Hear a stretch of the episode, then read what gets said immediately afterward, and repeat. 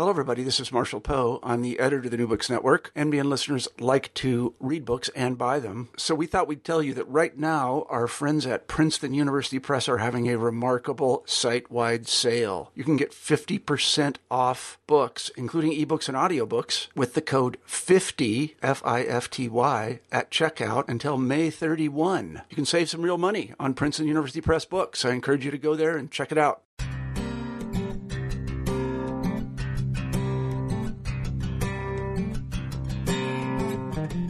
All right, welcome everyone back to another edition of New Books in Education.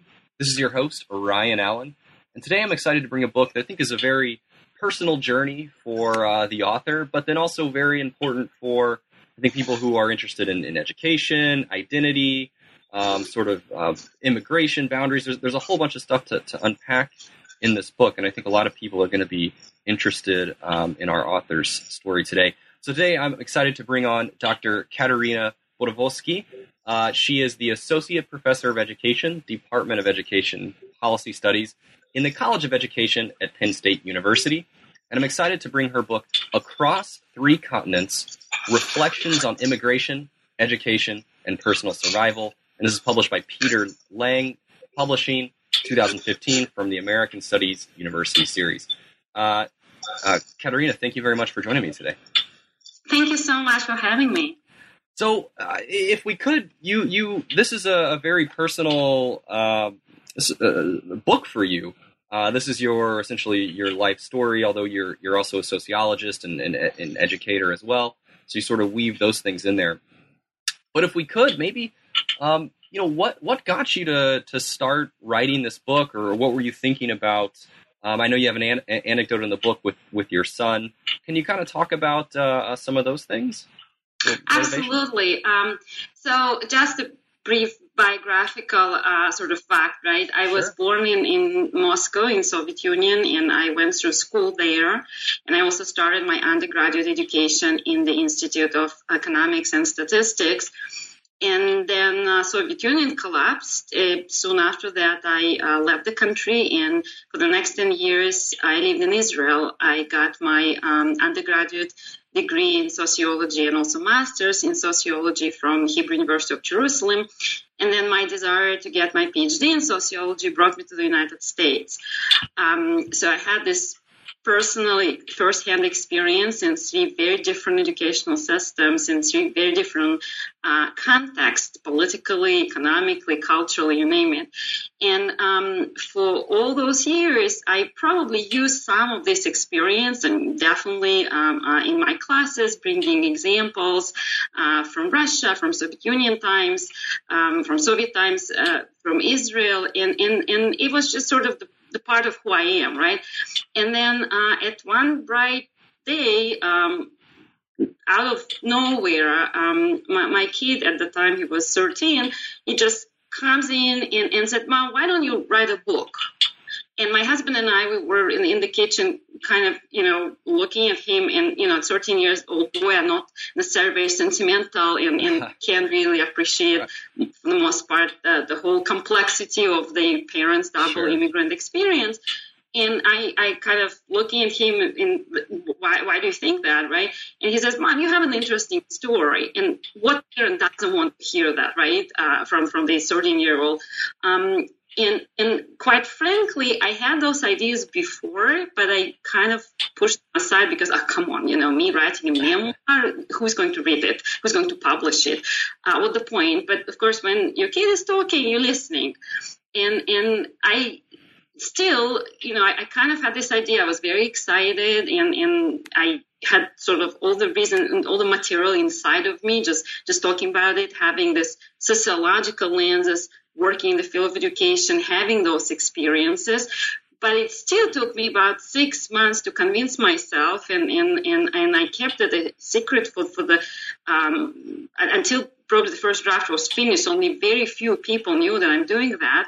Um, but then it was out, and, and you know the rest is sort of we'll see where it will take me. Sure, fantastic. I think uh, that's that's a, a lot of praise right there from a 13 year old boy uh, your child who usually isn't that interested in maybe anything his parents are doing. So that's fantastic. That's that's great high praise right there.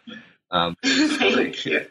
Um, so if we could, maybe let's kind of jump into it. You kind of open up with your uh, family history a little bit, um, and and you also in dedication to to uh, I believe your your grandmother as well. Um, right. Would you mind maybe getting into that a little bit? Right. So I uh, my family on both sides is Jewish. Uh, because I was born in Soviet times where any kind of religion was uh, essentially suppressed by the state. Um, Soviet state was uh, anti-Semitic um, in the very profound way. There were quotes, uh, how many Jews you can accept at certain university, or could Jews even hold certain positions. Uh, I was blissfully unaware of most of it for the most of my time in, in, in Russia uh, because my family was essentially this your typical Soviet family, your typical middle class Soviet family. And I'm saying it with a huge grain of sarcasm, right?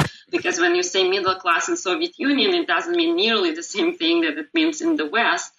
Uh, but my um, grand parents essentially moved from um, right after the revolution. They moved uh, from um, uh, places in, in Ukraine um, and Belarus, it's on my mother's side, uh, uh, where Jews were allowed to uh, to reside, uh, to uh, St. Petersburg, uh, Leningrad, and in Moscow, respectively, in order to get the education. And so I'm in this very interesting situation. I'm essentially third generation woman in my family with higher education which is not very typical, right? So the Soviet, the communist revolution kind of opened the doors uh, for women and for minorities, and, and, and definitely um, uh, uh many people um, took use this opportunity. And so uh, most of the history, so most of the time I lived in, in Russia, kind of knew that I was Jewish, but didn't mean much. Uh, so I had a very Jewish uh, last name, Steinfeld. Bodovski is my husband's name. Um, and and um, that, that wasn't the topic of conversation. Essentially, uh, only coming to Israel, I, I realized the, the, the, magnitude of things I didn't know. Um, and that would include uh, Holocaust. Uh, Soviet uh, history textbooks spend a lot of time on World War II, right? It's, it's a great patriotic war, it's, it's a huge part of Soviet history, yet the Holocaust was never mentioned once because uh, Jews were never singled out being uh, um, a specific kind of targeted victim of Nazis.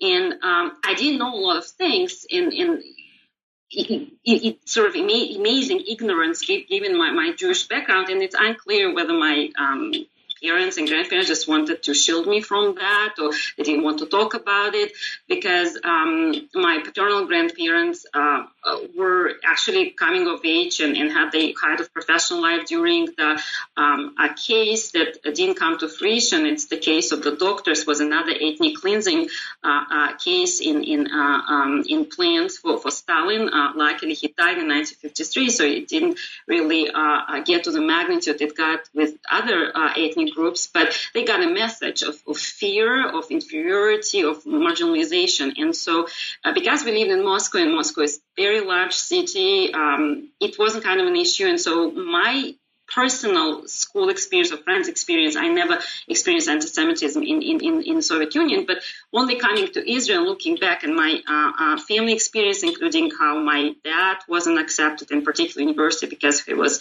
clearly told that with his last name he just shouldn't come to the sword exam.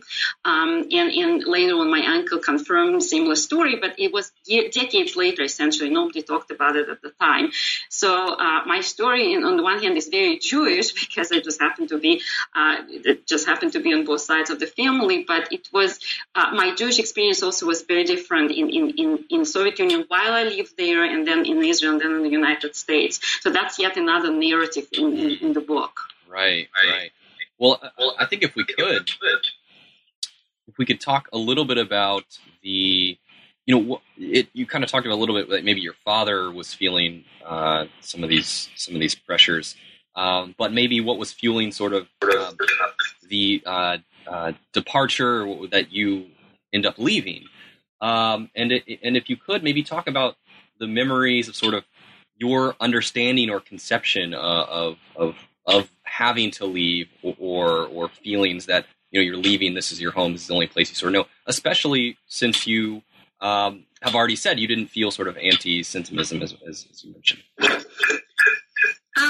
I think uh, sort of my experience, um, personal, ha- has been uh, pretty ignorant uh, on on that side. But um, I finished high school in 1990, and um, I was in, in my first year of college, essentially, uh, when the uh, second year in college, I'm sorry, when the Soviet Union collapsed, and uh, all of a sudden that was sort of a very different um, situation to face because uh, in Soviet times the government prescribed jobs and essentially uh, people who were uh, graduating from universities were guaranteed a job. Um, that sounds like a great idea in, in the sort of uncertainty of, of uh, capitalist economy, but again, any guarantee comes with the price, and the price is usually the price of choice and freedom of choice, which was absolutely absent there because you were assigned a job that you had to hold for a, a certain certain number of years. Um, and, and so the life for the Soviet generations was prescribed in in in in in in a way. Uh, people would finish university, get married somewhere around that time or right after that, get the job, probably will stay there for life, and if they're lucky, they will receive the apartment or some kind of housing from the uh, from the employer because Soviet Union also did not have private property, um, uh, and so people couldn't buy, uh, couldn't purchase apartments, couldn't sell apartments. Uh, it was only uh, either given by the state, the employer, but essentially the state or they have to exchange it somehow. And in later years, this the other ways were introduced, but it's still not the market economy we know it today. And so, uh, but that's sort of the, the, the fact, but the, the, texture of the time, right? So the, the, the feeling was that everything is going to pieces, right? And Soviet Union used to be a really large country, right? And, and uh, whether it was efficient, it's whether its economy was efficient or not, it's it's it's a different question, but it sort of worked somehow, right? So there were uh, connections between different re- former republics of Soviet Union. Uh, you know, goods were uh, transported from one place to another, and you know, we had electricity, we had hot water, we had some kind of you know groceries in the stores. I mean, the quality and, and the variety. Uh, uh it, it, again, it's it's a different story, but it still sort of worked. And then all of a sudden, 1992 happens and, and there are lines for milk and bread, two hours lines for milk and bread. And Moscow has had been always provided much better for than the rest of the country. So that was the situation in Moscow. The situation in other regions was was uh, uh, much worse. And uh, there's this profound sense of uncertainty, right? Because okay, so communism fell to pieces, but it's unclear what's next, right? It's unclear. So people get education. What for? Where are you going? Where are they going to work? What's going to happen? And um, to me, and, and I and I put it in, I included in the book. So it was just one day when I came out of subway station in in the middle of Moscow, and it's a very beautiful place. And Moscow is on the hill, so that subway station is on one hill, and I can see the, the avenue, very large avenue, four lanes in each direction, uh, going to the next hill. And the pedestrian space is very large, and it's entirely filled with people. People that were buying and selling stuff, from fur coats to condoms and everything in between. and at that moment, I had this feeling I had to get out of there. It, it I, I couldn't see myself in that, right? And historically, 1992 was one of the lowest points in, in, in post socialist, post Soviet history. Um, things changed and, and, improved and got more complicated. But it, it, that was that moment in which I no longer could see my future in that country. Hmm. Wow, that, wow, that that's, that's uh, incredible, really. I mean, to think about your like a teen who's going through and, and sort of seeing this history um, and then having that realization that this this isn't going to be this isn't for you, or you can't really survive in this, or you don't want to maybe uh, continue in this. But but then you you know you make the move to uh, Israel, and, and I and I you said you, you said you're Jewish, but can you talk about the the cultural difficulties and the, maybe if you had linguistic difficulties uh, moving over to a new society? What what was that like? The education, how was that different? Can you get into some of those things? So in Soviet school, I learned French as a foreign language. And so, after realizing that I no longer desire to live in Russia, I thought about what I'm going to do, and the first thing I did, I went to learn English. I, I started uh, uh, English classes. It's very interesting and I think very symbolic. What do you want? What do you do when you want to change your life forever? You, you study English. Um, Ten years of French helped me um, to kind of get on up to speed with English. Had essentially only nine months of, of formal instruction of English. That was the year, the, the, my, my last essentially year in Russia. Uh, the fact that I was Jewish allowed me to immigrate to Israel pretty quickly. Mm. Israel has many different programs for um, uh, Jewish uh, people who are interested in, in moving to Israel. And at the time, the program I was uh, on a really targeted young people who wanted to continue the education in Israeli universities. So um, I went to the Israeli Cultural Center. I watched a short video about um, top Israeli universities. And that short video um, kind of solidified my idea that I just leave everything behind and I just go to Jerusalem to study in Hebrew University and I will study sociology. Because when you're 19 years old, that's how life works, right? You just decided, you don't know the language, you don't know anybody in that country, but that's okay, right? I won't do it now, right? What I could do uh, so many years ago, I don't think I'm, I'm I, I can, uh, uh, I'm, I'm, certain I wouldn't be able to make those changes or, or even on much uh, smaller scale today. So I uh, came to Israel with zero Hebrew, zero. I, I learned the alphabet. That, wow. that that's all I, I, yeah. I, knew. And my nine months old English, and it was January 1993. And I decided that I'm studying sociology starting fall semester in 1993.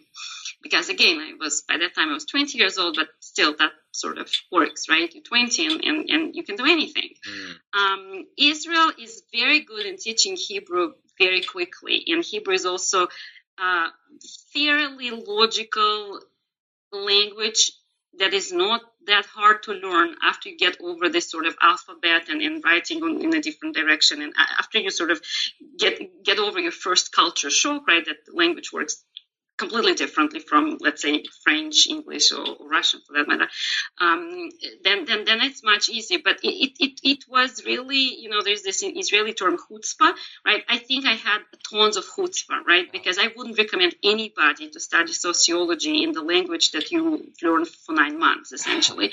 But I did that. Uh, I got to Hebrew University, and um, my grades weren't that high in the first year, and um, I probably missed a lot of material that that's why I had to do my PhD essentially in sociology, probably, you know, filling in some gaps that um, stayed there from my freshman year.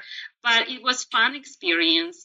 It was difficult. Um, I think you ask a very good question. Educationally, it's very different system.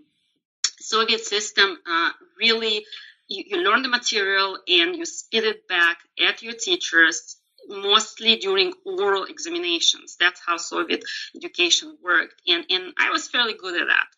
And I'm coming to Israel, and uh, all exams are written.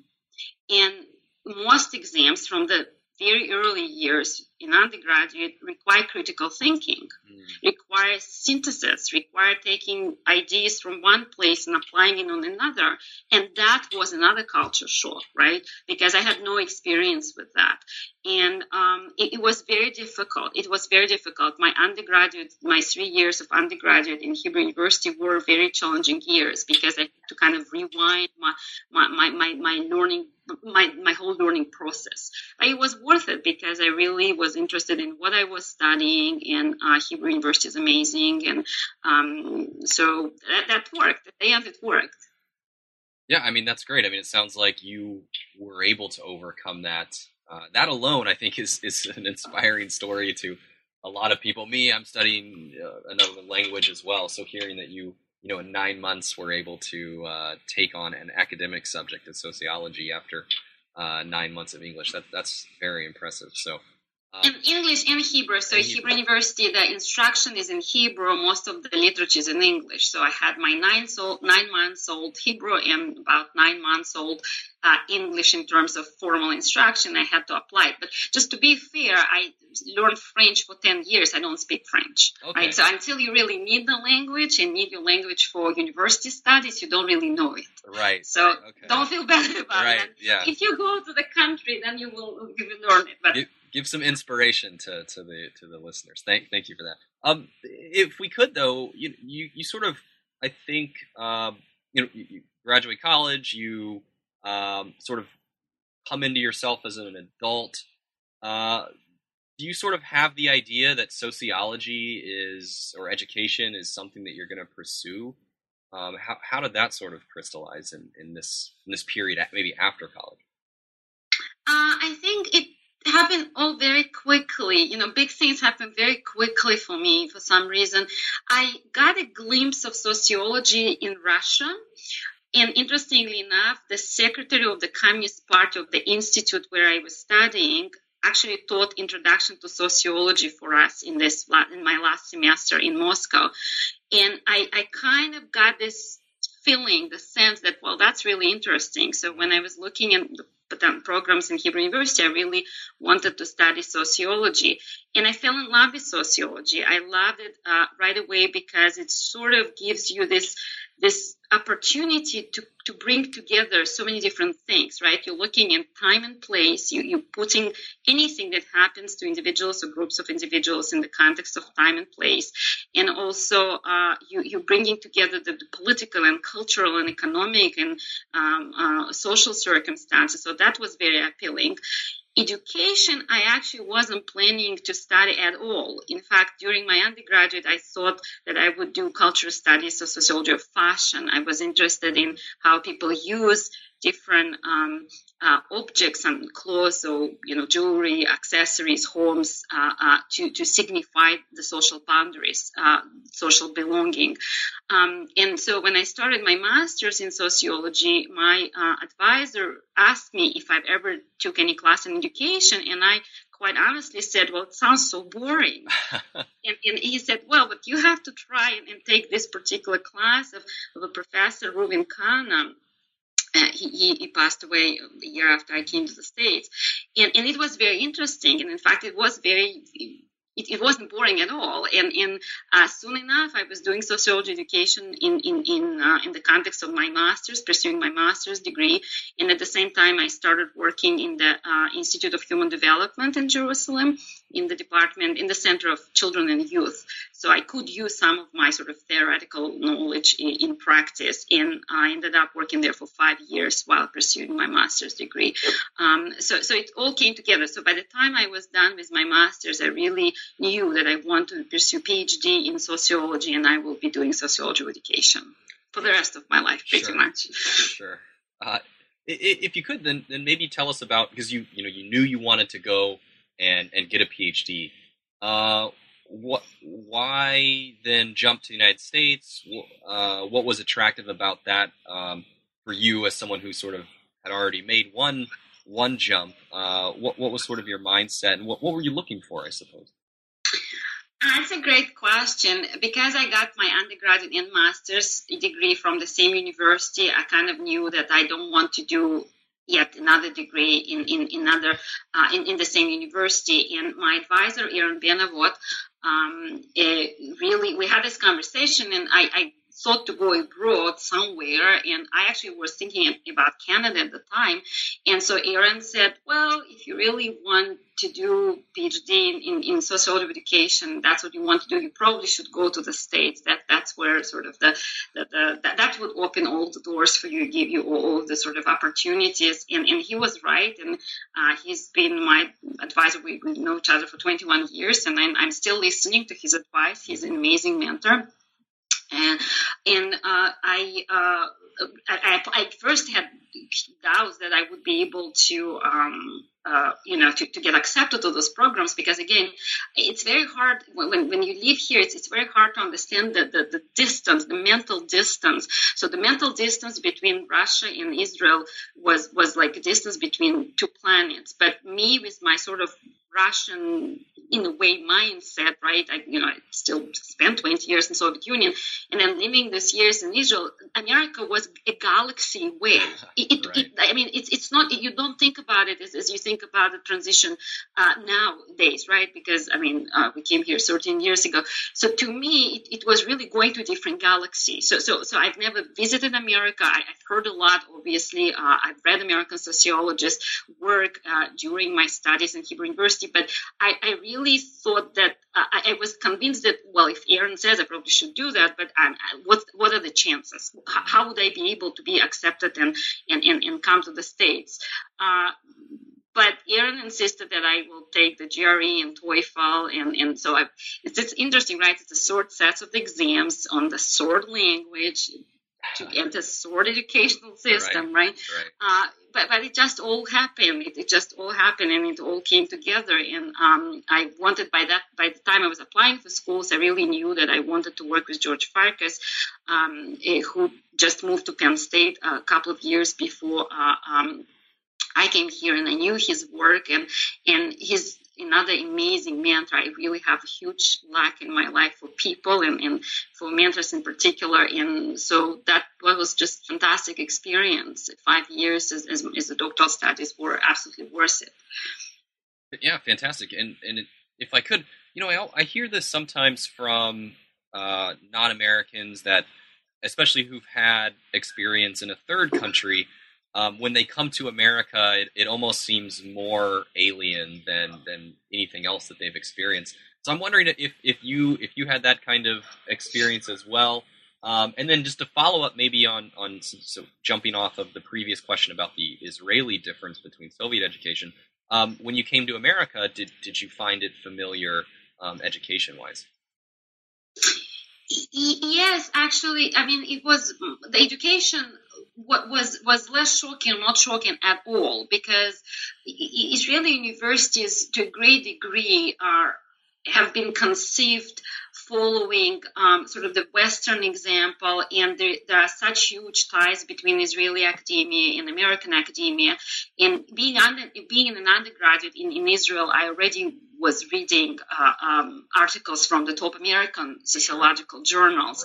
Right. Um, so all of the skills that I've acquired in Israel uh, were proved very useful here. And uh, doctoral studies are just challenging in the in its own right for anybody. Right. You know, that it's not really the matter of the language or of the country. Um, I, I, think it was, uh, you know, I, have read in English for by that time for quite a few years, but I've never. Uh, I've never written anything in English, and my speaking skills were limited to whatever opportunities to speak English I had up to that point. Uh, but I think within a year or two, it sort of kind of smoothed out those differences. And um, educationally, I felt very comfortable.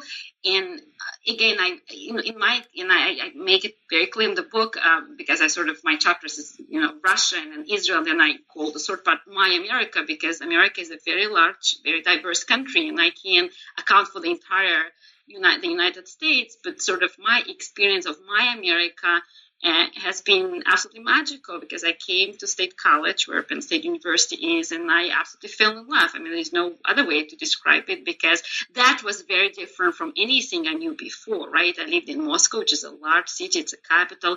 Jerusalem is a, you know, it's a large city, it's a capital, much smaller than Moscow, but still, uh, you know, there's traffic, there's, you know, the, the, distances, it takes forever to go from one place to another, and uh, especially my Israeli years were quite turbulent turbulent years. That were the, those were the years of a lot of unrest and, and, and terrorism and bombing and, and bus explosions. So it, it, it, was very very stressful. And then we land in this in the middle of, of this green, peaceful, colorful. Right place that I didn't know existed on Earth. Like the American University Towns is an invention of, of its own, right? It's probably not an not an invention completely, but I mean I've never experienced anything quite like that. And and so that was wonderful because it was it was all of a sudden peaceful and quiet and, and still really, really good. You know, that it's mm-hmm. small place attracts amazing people from all around the world, uh, both in terms of uh, faculty and, and, and students so it, it really worked very well. I mean, it was very stressful for all kinds of other reasons because we came uh, to the States uh, just um, 10 months after September 11, and um, I, I, I, talk about it in the book, uh, you know, all the completely in complete insanity with the paperwork and in, in issuing a working visa for, for my husband. Uh, that, there was a, many many difficulties, many many difficulties. But educationally, it was a great and still is is a professionally is, is a great experience for, for us. Yeah, that's fantastic. Well, we're, we're kind of coming winding down to the end. I know we had to skip over a lot of stuff. It's impossible to sort of put everything into into the podcast, but that's why you know people people should check out the book. But but I I wanted to ask um, about your uh, one thing that you mentioned in the final chapter, uh, and, and, your quote, "Why immigration makes you a better sociologist." So, um, if we could, maybe can you get into a, that a little bit um, in in the last couple minutes of wrapping up, um, and and if you could tell us also uh, just one thing that you want us to take away uh, from from this book and from your experience. Right, I'll try. I think I um, immigration in, inserts this dimension into sociological inquiry. If, if I just said sociological inquiry, always takes into account the dimension of time and place, and in, immigration inserts another dimension of transition. And so to be a sociologist effectively, you need to step back, right? You need to kind of give up on your taking for granted millions and zillions of taking for granted assumptions and, and, and, and question them, right? And once once you, you, you, are doing the immigration, in my case, doing it twice, uh, you do it very easily, right? You're stepping back and everything is a question mark because there is nothing that is absolutely given, right? Everything is social and culturally constructed. So I think it helped me a lot in, in my work and also in particular education because uh, education is is is very uh, uh, much embedded in the context of the country and the system it it it, it occurs right um, so I, I think that was really a, a plus for me. So all these experiences uh, were really uh, positive. And uh, I take away, I think, um, it, it, it's, it's, very much a cliche, right? So on the personal level, I think it's it's definitely uh, people should make their own choices and, and question and, and, apply critical thinking on their own assumptions about anything, about what life is, about what does it mean to be a woman, uh, what does it does it mean to have a family. And I'm talking in my book about parenting and family and women and, and education. Um, and another sort of I think the message that happened to me and I illustrated with my experience is that education is a very powerful vehicle and channel of change, right? Because it, it brought my grandmothers to uh, universities, um, uh, first generation day families. It, it brought me uh, to two different continents, right? But professionally, I think what my, the message of my book is really how we can see the large social forces and large social structures shaping individual biographies essentially that that i think my, my entire book it's it's the illustration of that exact point sure and if if I could, um, maybe just close us off with uh, this sort of last quote, which I think is really encapsulating. Uh, I'm a human being. I'm a woman, a mother, a wife, a friend, a daughter, a colleague. I'm a sociologist, an educator, a scholar. I'm Russian. I'm Jewish. I'm Israeli. I'm American. I'm just me. I'm Katerina. I think that's a, just a, a fantastic line, which is which it, sort of uh, close the book with, or towards the end of the book. Um, and, and I just want to thank everyone. I think you should check out the book. I think you, you can get this personal experience, but then with this sort of I have a sociologist, I have an ed- educator, um, fantastic narrative. So uh, everyone, check out Across Three Continents: Reflections on Immigration, Education, and Personal Survival. And I just want to thank the author, Dr. Katerina Bodovski, for joining me today. Um, and to everyone out there, thank you so much. Thank you.